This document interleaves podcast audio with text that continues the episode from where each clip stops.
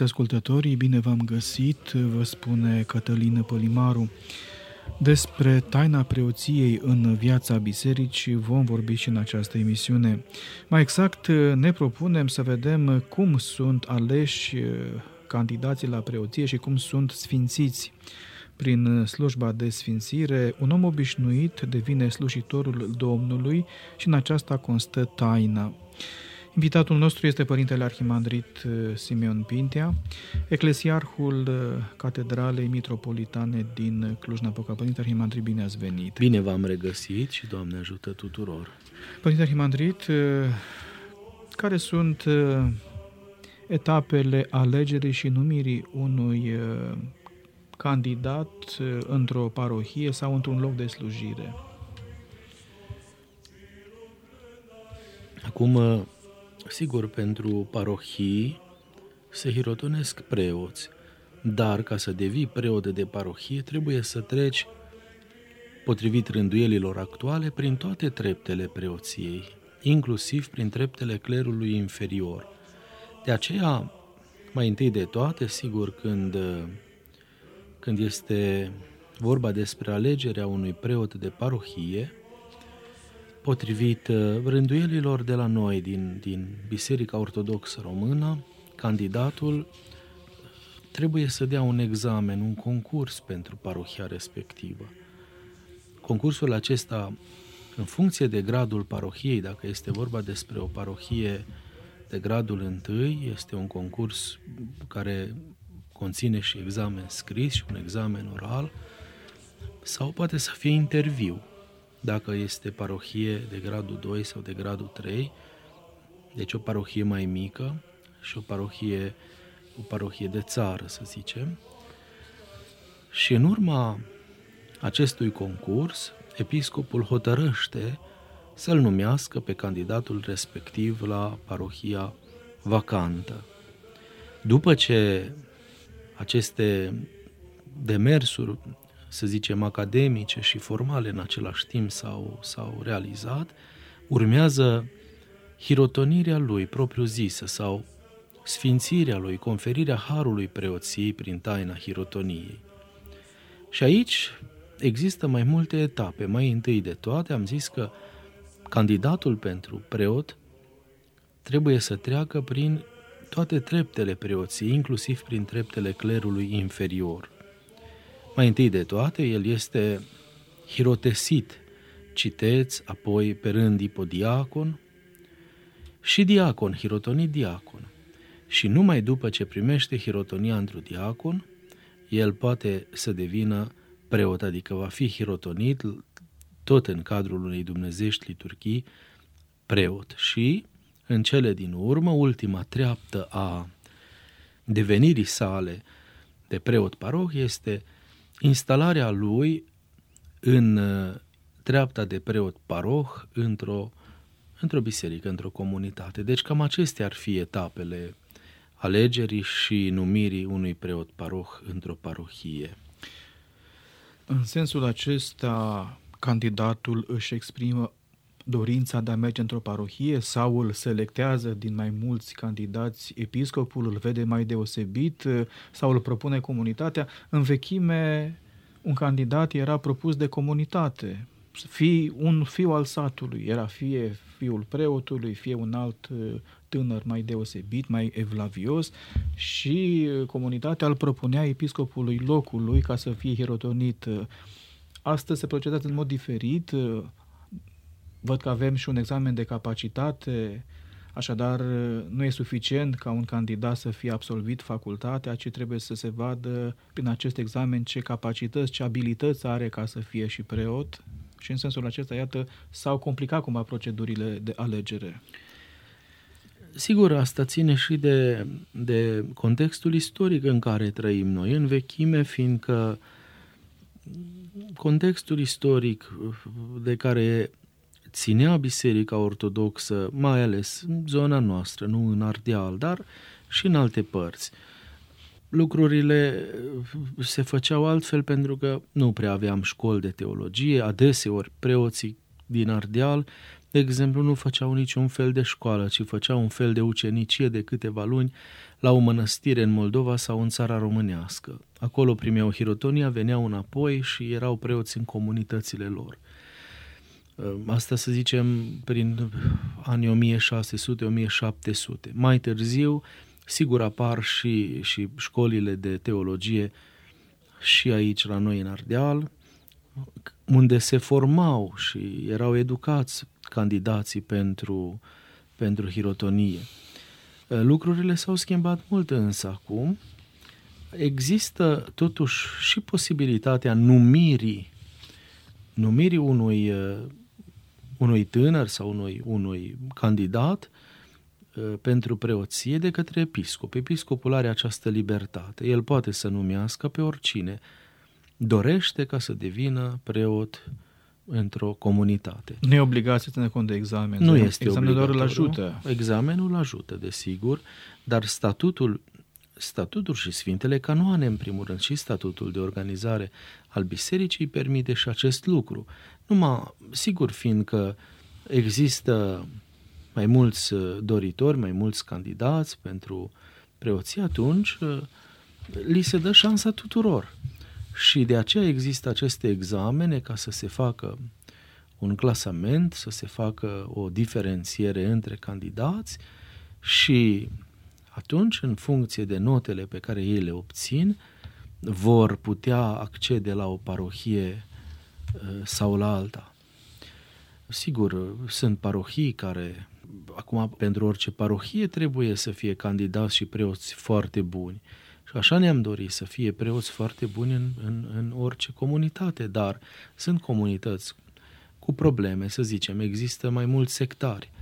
Acolo, normal că vom trimite un preot care, care este mai instruit în zona apologetică, care cunoaște mai bine Sfintele Scripturi, ca să, la o adică, să poată intra în, în polemică, dacă e cazul cu ei, și să-și apere turma și credincioșii în fața invaziei sectare, să zicem, sau alte și alte probleme care se ridică. Și atunci, în funcție de aceste examene, episcopul poate să aleagă pe candidat uh, și să îl pună în parohia uh, unde se potrivește el cel mai bine. Acum, sigur că și aceste examene, câteodată ele reflectă realitatea, dar altădată candidatul poate să fie pregătit foarte bine intelectual și totuși uh, abilitățile pastorale să nu fie în conformitate cu calitățile sale intelectuale.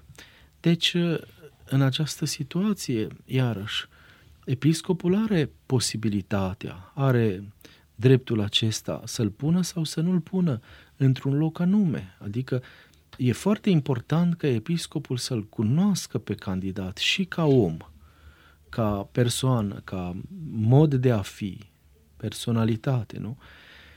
Toate acestea puse la un loc nu fac ca să fie numit cineva în, în, în calitate de preot paroh într-o parohie. Ce am sesizat, de exemplu, în alte biserici ortodoxe, de exemplu, în Biserica Greciei nu există examen, nu există concursuri pentru parohii, ci acolo pur și simplu există numire. Episcopul numește, episcopul uh, trimite și numește și trimite pe, pe candidați pentru preoție. Pe deci, ce criterii? În primul rând, sigur, cred că îi urmărește pe candidați cum se formează încă din școală și urmărindu-i încearcă să-i cunoască și uh, pe criterii duhovnicești, pe criterii intelectuale, dar lucrurile, lucrurile stau puțin altfel. Deci încearcă să aibă o legătură personală cu candidatul, cunoscându-l ca om. Deci această cunoaștere personală este, este pe primul plan. Uh, nu calitățile sau capacitățile uh, nu intelectuale ale candidatului. Acum, sigur, puteți întreba care e varianta mai bună. Eu cred că trebuie combinate amândouă. Adică noi avem nevoie de preoți instruiți. Cum am zis, avem nevoie de preoți care și din punct de vedere intelectual sunt instruiți și citiți și în fine, dar în același timp episcopul e bine să-i cunoască pe candidați, nu numai, deci să nu aibă contact cu ei numai în ziua când ei dau concursul. Să știe ce om este. Pentru că este trimisul lui până la urmă. Sigur că da, și să știe ce calități are, să știe ce abilități are. Și pentru aceasta, sigur, e bine să îl urmărească, să aibă uh, caracterizarea duhovnicului, candidatului, să aibă caracterizare din partea profesorilor candidatului, din partea preotului paroh, să zicem, din comunitatea din care face parte candidatul. Adică să-l urmărească din timp o vreme până când îl hirotonește. Să vadă ce calități are, ce abilități are, ca să vadă dacă se potrivește sau nu în unor comunități sau altor comunități. Ați amintit aici cazul uh, Greciei.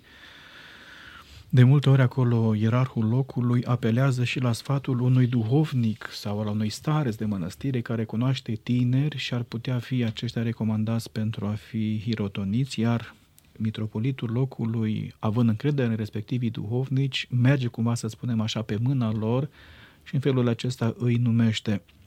Ați amintit uh, și în cazul Bisericii Românești de o recomandare de la duhovnic. Ce rol joacă aceasta? Ce înseamnă de fapt? Recomandarea de la duhovnic este foarte importantă pentru că, sigur, duhovnicul cunoaște cel mai bine pe cel care dorește să devină preot, spovedindu-se. Care duhovnic? Duhovnicul lui personal. Nu al facultății. Acum, ideal ar fi ca studenții noștri de, de, de la teologie să se spovedească la duhovnicul facultății, dar există și această libertate ca fiecare student de la facultatea de teologie să aibă propriul său duhovnic. Adică în clipa în care devine student la teologie, nu este obligat să-și schimbe duhovnicul. Este îndemnat să se spovedească regulat, să se împărtășească regulat, să aibă o viață spirituală aleasă, dar nu este obligat să-și schimbe duhovnicul. Dacă, dacă tânărul care a devenit student la teologie are deja un duhovnic consacrat, el poate să se spovedească în continuare la acel duhovnic. În cazul acesta însă, așa se procedează la noi, se cere din când în când o adeverință din partea duhovnicului uh, care se aduce duhovnicului școlii, uh, ca să totuși să existe o mărturie că tânărul respectiv, nu, care se pregătește pentru parohie, are o viață duhovnicească, deci se spovedește, se împărtășește, are o legătură cu un, un părinte spiritual îndrumător. Nu? Adică nu poți să, să treci patru ani prin facultate și să nimeni să nu știe despre tine că ai sau nu ai viață spirituală sau în ce, în ce stadiu spiritual ești, pentru că, pentru că una dintre condițiile pentru hirotonie este și cercetarea canonică, care va fi tot o spovedanie înainte de hirotonie. Deci, de aceea, uh, recomandarea duhovnicului este foarte importantă, pentru că, în mod firesc, în mod normal, duhovnicul îl cunoaște cel mai bine pe candidatul la preoție. Uh, duhovnicul, uh, fiind că îl spovedește, duhovnicului îi se deschide îi deschide toate tainele inimii, cu el discută uh, problemele lăuntrice, problemele sufletești, problemele care apar în viața oricărui om. Duhovnicul este și ca un fel de barometru al vieții sale spirituale. El poate urmări parcursul duhovnicesc al formării sale. Deci, uh, în momentul în care se ajunge la hirotonie, la alegerea și numirea și sfințirea într-un preot, duhovnicul face o recomandare, adică scrie o scrisoare, un fel de adeverință, să zicem, un fel de scrisoare de caracterizare în care el, sigur, arată sau îi face o caracterizare duhovnicească, un fel de oglindă duhovnicească fiului său duhovnicesc și arată calitățile sale duhovnicești, calitățile sale Uh, care pot să fie în conformitate cu slujirea care îi stă înainte și prin aceasta, sigur, episcopul, citind această scrisoare, De obicei, această scrisoare este sigilată, îi se dă episcopului și numai el o citește. Uh, candidatul nu vede ce scrie în scrisoarea respectivă, așa se procedează, și episcopul citind scrisoarea respectivă, prin și prin intermediul acestei scrisori, el va cunoaște pe cel pe care urmează să-l hirotonească preot. Este foarte importantă și plină de responsabilitate această, să zicem, recomandare a duhovnicului, pentru că el va ști dacă este îndreptățit un candidat să meargă la taina preoției sau are impedimente care îl împiedică, iată, să meargă, iar episcopul va ține cont de această recomandare. Însă, Părinte Arhimandrit, spuneam adineauri că există rânduiala în biserica noastră să se organizeze și un concurs de capacitate preoțească. Ce înseamnă acest lucru? De ce e nevoie de el? Este nevoie de acest concurs de capacitate preoțească pentru că, în general, candidații la preoție sunt absolvenți ai școlilor de teologie, dar ei nu se preoțesc neapărat imediat după absolvire. Câteodată trece mai mult timp de la absolvire și atunci, în primul rând, acest examen de capacitate preoțească rememorează cunoștințele generale de teologie ale candidatului. Și, în al doilea rând, acest examen de capacitate, care nu se organizează de către facultate, ci de către centrul eparhial, e un fel de evaluare a studentului sau absolventului de teologie Uh, și, sigur, acest examen reflectă, de fapt, e un, un examen de cultură generală preoțească, reflectă modul în care el stăpânește uh, învățătura de credință a bisericii, viața liturgică a bisericii și, de asemenea, ce abilități practice are, de exemplu, când e vorba de, de predică, de cateheză, uh, de slujire, pentru că toate acestea intră în acest examen, care e un examen complex. Este o parte scrisă și există și examen oral la capacitatea preoțească. Dar cel mai important lucru pe, în, în cazul acestui examen este faptul că uh, unii absolvenți de teologie term, care au terminat mai de mult, să zicem, cu câțiva ani în urmă, ei au acum posibilitatea să uh, rea materia, să o repete, să, să recapituleze și astfel, în momentul în care va fi pus în fața alegerii sau numirii pentru o parohie, el deja va stăpâni mai bine învățătura de bază care se cere unui preot în misiunea sa. Și în urma acestui examen de capacitate, un candidat își poate depune un dosar, își exprimă opțiunea pentru a alege o parohie sau alta. Părinte Arhimandrit, în întrebarea mea următoare este o comunitate, să zicem rurală, de la țară de undeva, nu are nicio implicare în alegerea viitorului lor preot. Ei trebuie doar să-l accepte pe cel trimis de la episcopie, dacă nu-l place comunitatea dacă și-ar dori, să zicem, și ea pe cineva cu care ar avea o anumită compatibilitate, prin urmare, ce rol joacă comunitatea aici, Acum, dacă joacă vreunul? Într-adevăr, există cazuri când uh, comunitățile își doresc pe cineva anume, își doresc uh, și își aleg preotul. Dacă este, să zicem, un teolog din comunitatea respectivă, s-a întâmplat lucrul acesta, atunci membrii comunității au făcut demersuri Sigur, se fac demersurile în primul rând prin protopopiat, pentru că e mai simplu.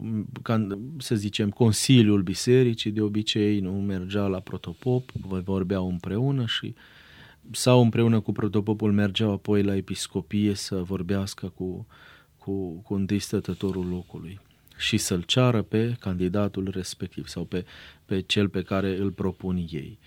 Acum, sigur, episcopul în situația aceasta analizează cazul dacă candidatul respectiv este compatibil sau nu cu această chemare din partea comunității.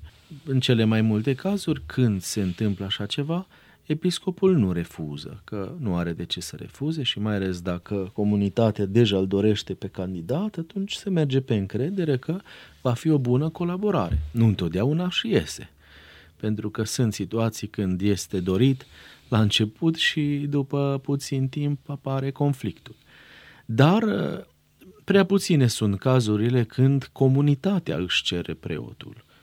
În cele mai multe situații, comunitatea așteaptă ca să fie trimis un, un preot nou în comunitatea respectivă și ei pur și simplu îl primesc și îl asimilează și împreună lucrează spre zidirea trupului mistic al lui Hristos, spre zidirea bisericii. Părinte Arhimandrit uh, Simeon Pintia Spuneam că în Biserica Ortodoxă Română există această tradiție a examinării candidaților și a selectării din cei mulți a unuia care ar fi mai uh, bun spre a fi trimis într-o parohie. De multe ori uh, aceste criterii de selectare țin de capacitatea lor intelectuală, de cât au putut de bine învăța, să se pregătească pentru un examen, de cât de bine s-au exprimat în scris și în oral aceste examene, așadar calități preponderente ce țin de capacitatea intelectuală. În ce măsură un astfel de candidat foarte bine pregătit și care ia examenul cu note mari este apt pentru a conduce o comunitate, să zicem, de gradul 2 sau 1 de la țară, dar care implică și multe alte abilități decât cea intelectuală, mai ales ca abilități ce țin de interrelaționare. Așadar, cum își dă seama ierarhul locului și Consiliul Diecezan că un preot foarte bun la școală este și foarte bun în comunitate? Acum, desigur, în momentul în care este ales candidatul și în cadrul acestor concursuri, interviuri, cei care îl examinează sunt foștii lui profesori în majoritatea cazurilor, numai atunci când vine un candidat, să zicem, din altă eparhie sau din alt loc, atunci uh, nu ai avut contact niciodată cu el, dar în general nu, noi examinăm în calitate de profesori pe cei care vin la aceste concursuri și noi, totuși petrecând patru ani cu el în școala de teologie, e imposibil să nu-l sesizezi pe om, să nu-l percepi uh, nu numai intelectual, ci și modul în care, sau în modul în care trăiește duhovnicește. La facultatea de teologie nu-i ca la alte facultăți.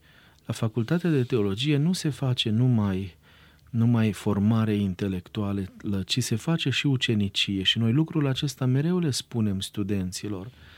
Să se alipiască de profesori sau și ca de, de preoți și ca de de părinți duhovnicești, nu numai ca de, uh, de formatori intelectuali și academici. Deci, profesorii de la Facultatea de Teologie, majoritatea fiind și preoți, ei pot să devină și duhovnici sau povățuitorilor spirituali. Și să știți că se întâmplă lucrul acesta, adică majoritatea dintre studenților care sunt, sigur, preocupați de serios de viața duhovnicească și vor să devină preoți și pentru că nu toți care fac teologia vor să și devină preoți sau vor și deveni preoți, dar cei care vor să, să devină preoți, vocația preoțească face să se alipiască și de, de profesor, să-și aleagă câte un model, să fie alături, să... și atunci în contactul acesta uh, și profesorii au posibilitatea de a remarca vocația spre preoția candidaților și uh, calitățile, abilitățile, firea. firea. Uh, și atunci, în momentul în care sunt aceste, să zicem, colocvii, examene, concursuri, uh, sigur, uh, acum, în general, se merge într-adevăr pe varianta pe varianta aceasta, că cel care ia nota mai, cea mai mare, acela ia parohia. Dar până la a intra în examen, candidatul se sfătuiește cu duhovnicul său și cu ierarhul locului. Și eu personal am avut caz când unui fiu duhovnicesc sau mai multor fii duhovnicești le-am spus că nu ar fi bine să meargă la parohia cu tare.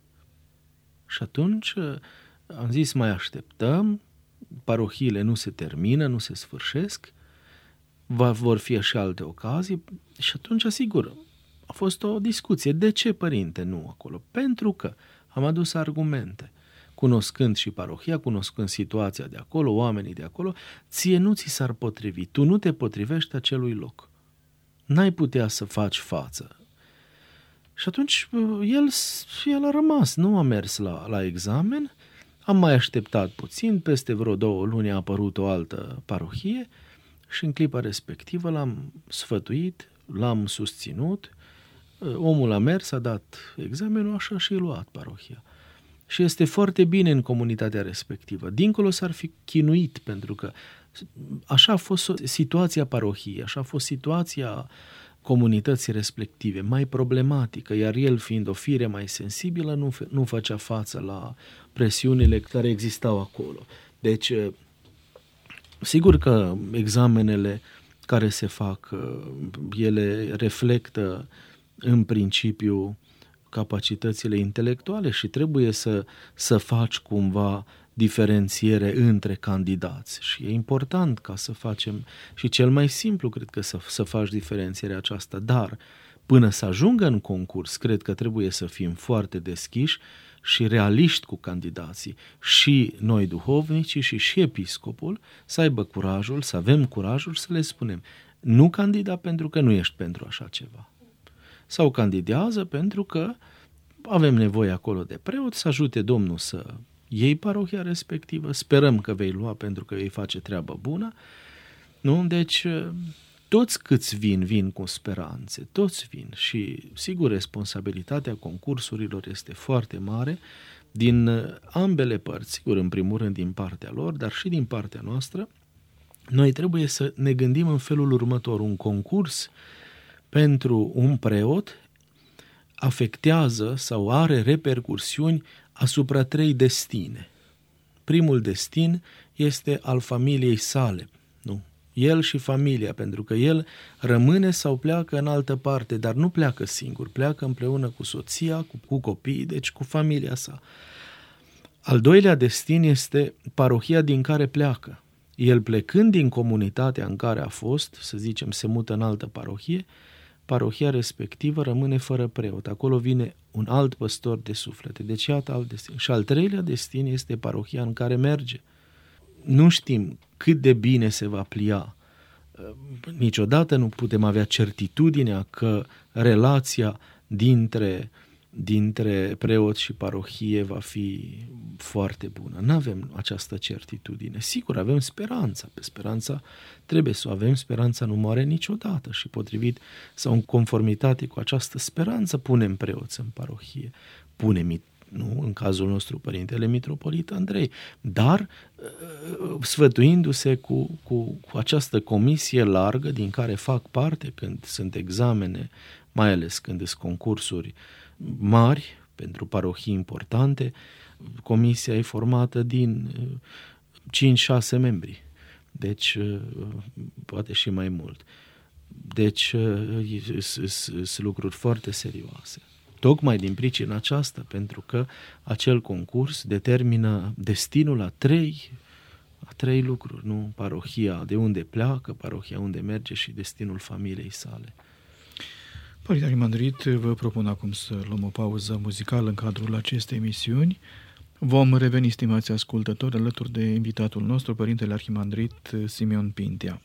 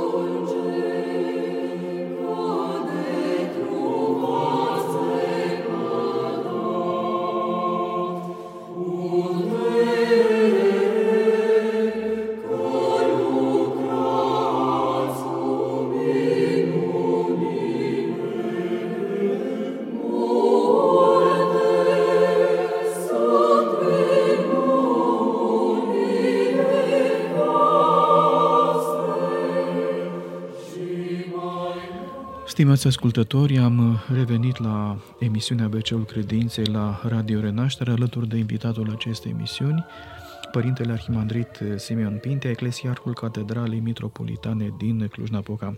Părinte, vom continua și în partea a doua acestei emisiuni să vorbim despre ceea ce înseamnă taina preoției în viața bisericii, despre felul cum sunt uh, aleși și numiți uh, sau trimiși preoții într-un uh, loc de slujire, într-o comunitate. Întrebarea mea este ce a făcut biserica pe vremuri cel puțin, când n-au existat candidați la vreo parohie. Acum, în România, slavă Domnului, avem suficienți candidați pentru un post de preot, dar sunt locuri în lume, să zicem în Grecia prin insule sau în Europa Occidentală, unde există realmente o criză a vocației preoțești. Așadar, biserica ce a făcut sau ce ar putea face într-o situație de felul acesta?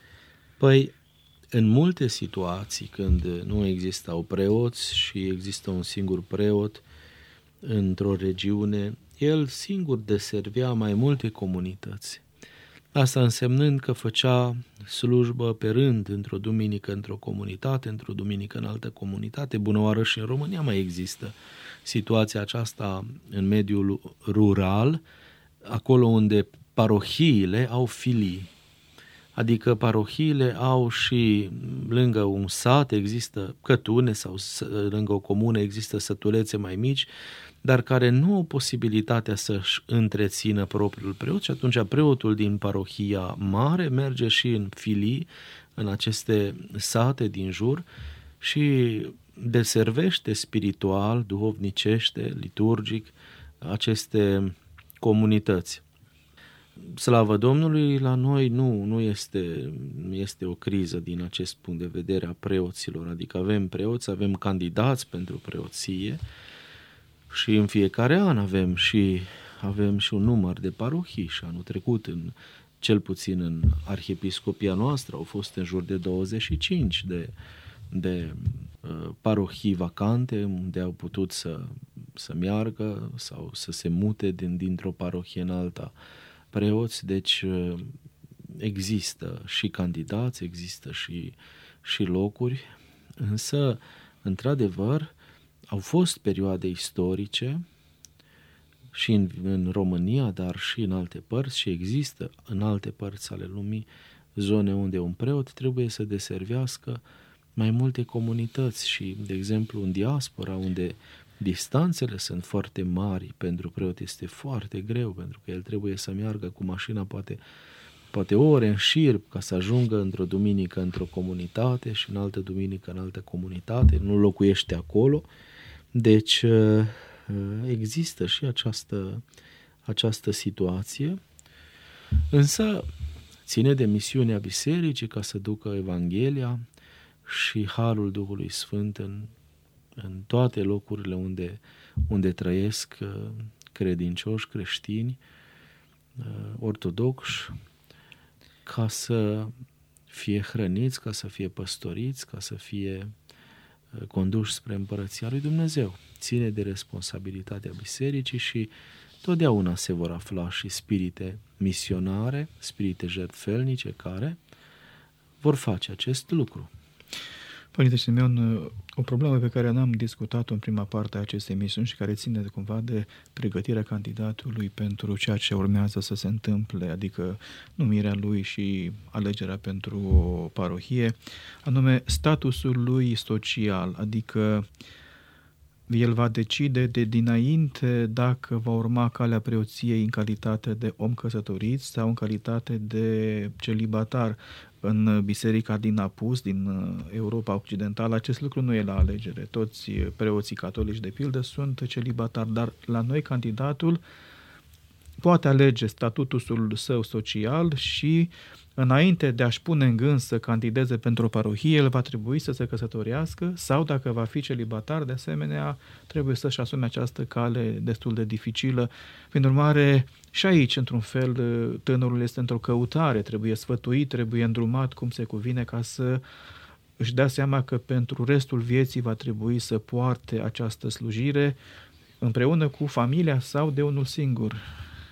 Acum, sigur, în Biserica Ortodoxă, preoții se pot căsători și căsătoria trebuie să fie înainte de a deveni preot.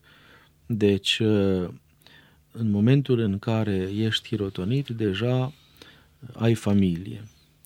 Așa este rânduiala la, la noi, la ortodoxi, și aceasta este una dintre diferențele dintre Biserica Ortodoxă și catolicism.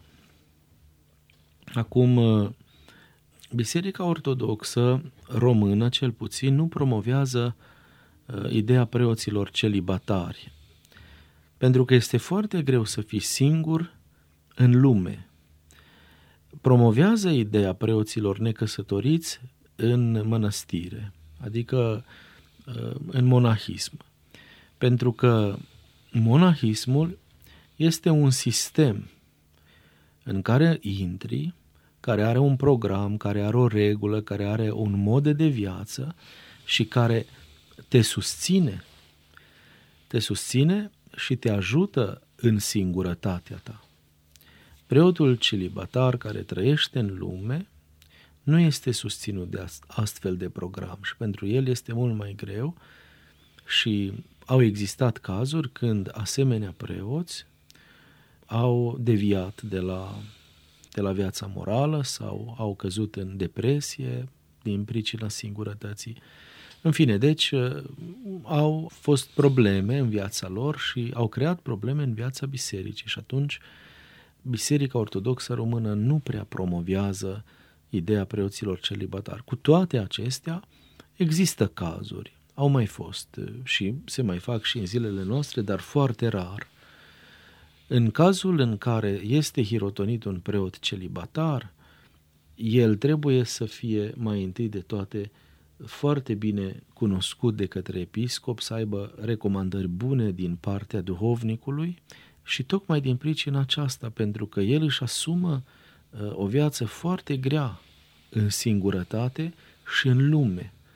Uh, și, sigur, uh, nefiind susținut de sistemul mănăstiresc, care are o regulă sa de viețuire duhovnicească, care e o comunitate totuși, nu comunitatea monahală și dacă ești duhovnic la mănăstire de maici, și dacă ești nu, în, într-o mănăstire de călugări, dar tot este în jurul tău, este familia ta. Preotul celibatar nu are familia lui, nu are familia lui duhovnicească care să-l susțină. Sigur că în trecutul nu foarte îndepărtat existau mulți preoți celibatari în România, deci mă refer aici la perioada anilor 1900, de la 1950 încoace până la 1989, pentru că tinerilor nu le se îngăduia să intre în mănăstire. Și atunci mulți tineri care nu puteau să intre în mănăstire să se facă monahi, călugări, ei erau hirotoniți ca preoți celibatari, dar unii dintre, sau mulți dintre ei, după ce au slujit ca preoți celibatari o perioadă, când au uh, ajuns vârsta la care, la care regimul comunist îngăduia, puteau să intre în mănăstire și să se călugărească și mulți s-au călugărit după aceea.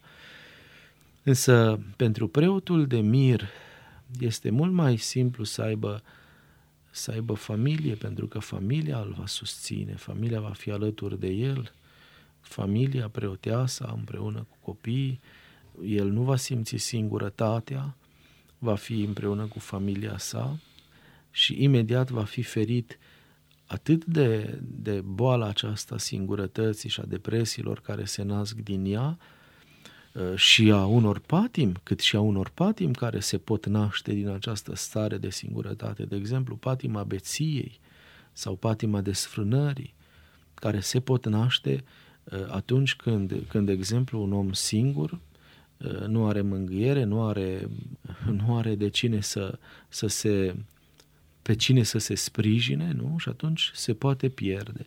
Sigur că, zicem noi, și dacă preotul este singur în lume, este celibatar, uh, el trebuie să aibă duhovnic, el are duhovnicul lui, are pe episcopul lui cu care comunică, dar viața este mult mai grea în singurătate decât în comunitate.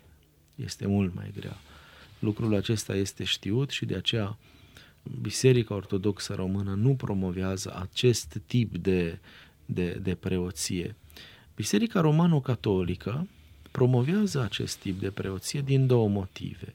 Mai întâi de toate dintr-un motiv misionar. Este mult mai ușor să trimiți în misiune în Africa, în Kenya sau în India sau te miri pe unde în, în capătul lumii un preot necăsătorit. Pentru că el nu mai are legături cu, cu nimeni. El e singur, l-ai dislocat de aici, l-ai mutat în altă parte, s-a rezolvat problema. Și biserica are nevoie de misionari, în același timp, uh, ei explică și teologic celibatul preoților în sensul că există obligativitatea slujirii zilnice a liturgiei preoților romano-catolici și liturgia uh, cere stare de feciorie, de, de, de, de abstinență. abstinență. Și atunci, uh, în, în starea aceasta, ei n-ar putea să fie nu căsătoriți sau dacă ar fi căsătoriți n-ar putea să slujească zilnic liturgia, deci ar exista o, o contradicție între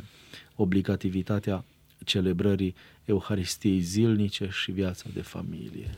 În Biserica Ortodoxă, preotul nu este obligat să, să săvârșească zilnic Sfânta Liturghie. Există perioade liturgice din an când se săvârșește zilnic liturgia, să zicem, în săptămâna patimilor sau în săptămâna luminată sau anumite sărbători, dar în general preoții ortodoxi sunt obligați să săvârșească dumnezească liturghie duminica în sărbători, dar în restul timpului nu. Și atunci vedem și aici diferențele. Imediat putem sesiza diferențele dintre, dintre viața moral duhovnicească a preotului ortodox și a celui catolic. Și de aceea țin foarte mult catolicii la acest aspect al celibatului preoției. S-a pus problema de multe ori și la ei, inclusiv recent, de câțiva ani s-a pus problema pentru că se simte din ce în ce mai mult o slăbire a vocației preoțești și tocmai din pricina aceasta, pentru că este obligatoriu celibatul, și atunci s-a pus problema îngăduinței ca preoții să se căsătorească. La ei se pot însă căsători diaconii, care rămân diaconi pe toată viața lor, deci nu se mai hirotonesc preoți. Deci diaconii permanenți se pot căsători, dar preoții nu. Părinte Himadri Simeon, aș dori puțin să aducem în discuție un alt aspect al slujirii preoțești, anume problema hirotoniei, dacă un candidat a fost ales și numit într-o parohie, următoarea etapă ar fi sfințirea lui. Rânduiala sfințirii preotului, o numi hirotonie, este foarte veche în biserică. Primii episcopi, primii preoți au fost sfințiți de către ucenicii Domnului, de către Sfinții Apostoli, citind de pildă în Cartea Faptele Apostolilor la capitolul 14, versetul 23, și hirotonindu-le preoți în fiecare biserică, rugându-se cu postiri, i-au încredințat pe ei Domnului în care crezuseră. Așadar, apostolii mergeau într-o comunitate, vorbeau, propovăduiau, oamenii se converteau și din mijlocul lor rânduiau uh, un uh, om care să le fie preot și îl hirotoneau. Uh. Înainte de a discuta efectiv problema hirotoniei, întrebarea mea este cum au fost sfințiți apostolii? Au fost ei hirotoniți? E impropriu să spunem acest lucru. Sfinții apostoli au fost aleși, în primul rând, de către Mântuitorul nostru Isus Hristos și au fost consacrați, au fost uh, unși în uh, slujire preoțească de către Duhul Sfânt.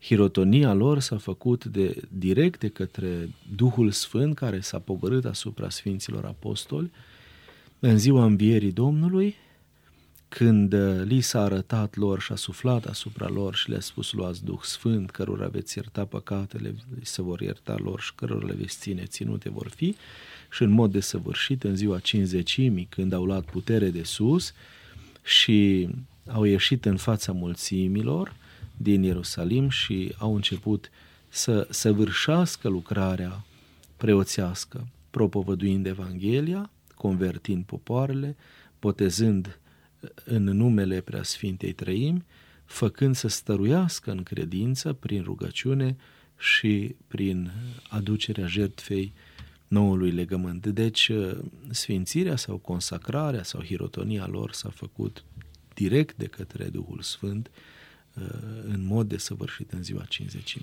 Ce înseamnă, ca urmare a acestui aspect, hirotonia, uh, acest termen, această rânduială, ce înseamnă efectiv și cum de-au ales uh, apostolii să consacre preoții în felul acesta? Hirotonia înseamnă înseamnă ridicarea și punerea mâinilor, un fel de vot, un fel de alegere. Asta ar însemna tradus motamo, dar pentru noi, pentru, pentru ca un termen tehnic în teologie, hirotonia astăzi înseamnă consacrarea preoților sau consacrarea în treptele clerului prin punerea mâinilor episcopului peste, peste candidatul la una dintre treptele clerului creștin. Uh, și prin această transmitere a harului dumnezeiesc al preoției, al Duhului Sfânt, care îl unge pe candidat, diacon, preot sau episcop, transmițând preoția Mântuitorului nostru Isus Hristos și activând această preoție potrivit celor trei trepte ale, ale clerului creștin. Cine săvârșește această rânduială? Hirotonia o poate săvârși numai episcopul, uh, pentru că episcopii sunt urmașii direcți ai Sfinților Apostoli, ei sunt uh, în calitatea aceasta și mari preoți, care au deplinătatea harului dumnezeiesc, adică în sensul că ei, ei au sau ei pot activa potrivit treptei lor deplinătatea preoției Mântuitorului nostru Isus Hristos, pot transmite mai departe această preoție și altor persoane. Deci numai episcopul poate să hirotonească și numai el poate să transmită mai departe preoția, harul preoției și prin aceasta preoția sau prin episcop preoția intră în acea succesiune apostolică adică pornește, care pornește de la Sfinții Apostoli și ajunge la fiecare dintre preoții pe care, pe care nu un episcop îi hirotonește. În ce constă, Părinte Arhimandrit Simeon, efectiv rânduiala hirotoniei? Diferă ea de la o treaptă preoțească la alta? Ca formă, hirotonia în biserica ortodoxă bizantină nu diferă de la o treaptă la alta, ci are diferite momente în slujbă. De obicei, în slujbă, în dumnezească liturghie, deci se săvârșește în dumnezească liturghie, este legată de liturghie și e firesc lucrul acesta pentru că uh, nu, clericul este hirotonit în primul rând pentru celebrarea cultului, adică liturgia, jertfei noului legământ și atunci în legătură cu, cu jertfa noului legământ se face hirotonia lui. Dar există diferite momente ale hirotoniei diferitelor trepte. Prima dată este hirotonit episcopul, chiar la începutul dumnezeieștii liturghii, adică la cântarea Sfinte Dumnezeule în mijlocul liturgiei este hirotonit preotul. După ce darurile euharistice au fost transportate și așezate pe sfânta masă al darului, deci practic după cântarea heruvicului, după vohodul mare. Și ultima dată este hirotonit diaconului înainte de rugăciunea Tatăl nostru și înainte de, de împărtășirea cu Sfintele Taine sesizăm uh, ordinea inversată, adică în loc să fie hirotonit diaconul primul, el este hirotonit ultimul în liturghie, uh, tocmai pentru faptul ca într-o liturghie un candidat să nu poată fi hirotonit în toate cele trei trepte ale preoției, diacon, preot și episcop, ci el, dacă urmează să fie hirotonit episcop, să treacă uh, aceste etape în liturghii diferite, adică în, în, în dumnezești liturghii săvârșite în zile diferite. Acum, ca rânduială, rânduiala hirotoniei am zis că se săvârșește în primul rând în cadrul Dumnezeieștii liturghii, deci nu este o slujbă de sine stătătoare, ci practic este o rânduială alcătuită din, din câteva momente. Cea mai complexă rânduială, sigur, este hirotonia episcopului, care începe din ajunul hirotoniei, din ajunul zilei hirotoniei, cu chemarea și cu, cu anunțarea candidatului uh, și în ziua hirotoniei dimineața înainte de dumnezească liturghie cu cercetarea candidatului, episcopul este cercetat, el trebuie să depună o mărturisire de credință, este cercetat în credința lui. De ce? Pentru că el este girantul credinței biserici, ortodoxiei credinței biserici și atunci e mai complexă hirotonirea lui. Dar rânduiala efectivă a hirotoniei, care am zis că este după cântarea Sfinte Dumnezeule din cadrul Sfintei Liturghii, constă în faptul că el este purtat în jurul Sfintei Mese de trei ori de către doi dintre ierarhii hirotonisitori în timp ce se cântă uh, troparele mucenicilor, Isaie dănțuiește sfinților mucenici, slavă ție Hristoase, Dumnezeule, lauda apostolilor și bucuria mucenicilor. Uh, prin acest dans ritual în jurul Sfintei Mese, el este introdus în treapta sa, în treapta ierarhică a arhiereului, după care îngenunchează în fața Sfintei Mese, peste capul lui se deschide Sfânta Evanghelie, deci nu se așează numai mâna hirotonisitorilor, așa cum se petrece la ceilalți candidați, ci se pune și Sfânta Evanghelie, care este semnul prezenței reale a Mântuitorului Hristos la hirotonia episcopului. Și ceilalți hirotonisitori, pentru că la hirotonia episcopului trebuie să fie cel puțin trei episcopi, Uh, așează fiecare mână dreaptă pe capul candidatului, după care se rostește de către unii din, unul dintre episcopi prima rugăciune a hirotoniei, urmează apoi ectenia mare, a doua rugăciune a hirotoniei. Iar după ce au fost rostite aceste rugăciuni, candidatul este scos din altar prin sfintele uși în fața iconostasului unde este îmbrăcat în veșmintele treptei sale, la fiecare dintre, dintre veșminte, hirotonisitorii întreabă comunitatea vrednic este, comunitatea cântă vrednic este. În cele din urmă, cel nou hirotonit binecuvintează comunitatea întreagă cu dicherotricherele. Deci aceasta este rânduiala hirotonirii episcopului. Hirotonia preotului și a diaconului este mai simplă, dar are cam aceeași structură. Sigur, la preot și la diacon nu se face o cercetare atât de amănunțită a credinței, în schimb, preotul citește o mărturisire de credință, o mărturisire și un fel de legământ uh, în fața comunității prin care uh, sigur, face câteva precizări legate de viitoarea sa slujire pastorală, de faptul că va sta în parohie, de faptul că va face ascultare episcopului său, că va purta cu demnitate ținuta preoțească, că va avea grijă de atât de familia sa cât și de familia, de comunitatea sa și așa mai departe. Și după ce uh, depune această mărturisire de credință, uh, urmează rânduiala hirotoniei, care este la fel și la preot și la diacon. În amândouă cazurile, candidatul, după ce face trei metanii în fața Sfintei Mese, diaconul uh, care slujește la dumnezească liturghie, întorcându-l spre popor, zice porunciți. Adică uh, cere cumva îngăduința poporului pentru hirotonie. Întorcându-l spre, uh, spre răsărit, zice poruncește, adică cere voie Domnului ca să fie hirotonit. Și în alt, alt, a treia oară zice, poruncește în alt preasfințite stăpâne sau preasfințite stăpâne spre cel ce vi se aduce înainte să fie hirotonit, diacon sau preot. Adică a treia oară cere voie episcopului ca să fie nu, hirotonit candidatul. După care este introdus în Sfântul Altar, urmează același dans ritual în jurul Sfintei Mese, dansul mucenicilor, pentru că aici sunt invocați apostolii mucenicii, apostolii pentru că slujitorul va avea o slujire apostolică în biserică și în același timp preoția înseamnă și un fel de mucenicie, un fel de dăruire totală slujirii Mântuitorului nostru Isus Hristos.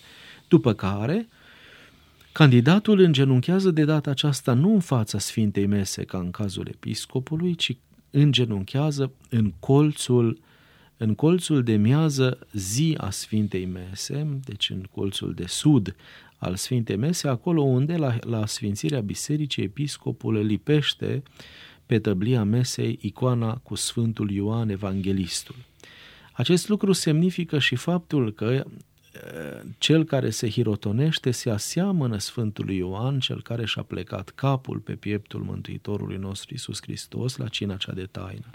Dacă este diacon, el stă doar într-un singur genunchi. Dacă este hirotonie de preoți, el este, se, se pune pe amândouă două genunchiele pentru că lucrul acesta arată că e vorba despre, despre harul de plin sau harul diaconiei care este nedeplin la, la candidatul pentru diacon.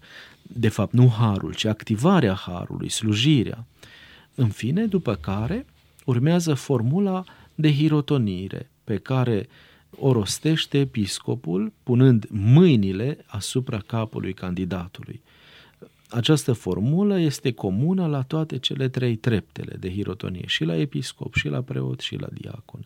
Dumnezeescul har, care pe cele neputincioase le vindecă și pe cele cu lipsă le împlinește, hirotonește pe robul lui Dumnezeu, și aici îi rostește numele, întru preot sau într-un diacon sau într-un episcop, să ne rugăm pentru dânsul ca să vină asupra lui harul întru tot Sfântului Duh. Și aici, clerul, clericii din biserică încep să cânte Doamne miluiește, în timp ce episcopul rostește prima rugăciune a hirotoniei.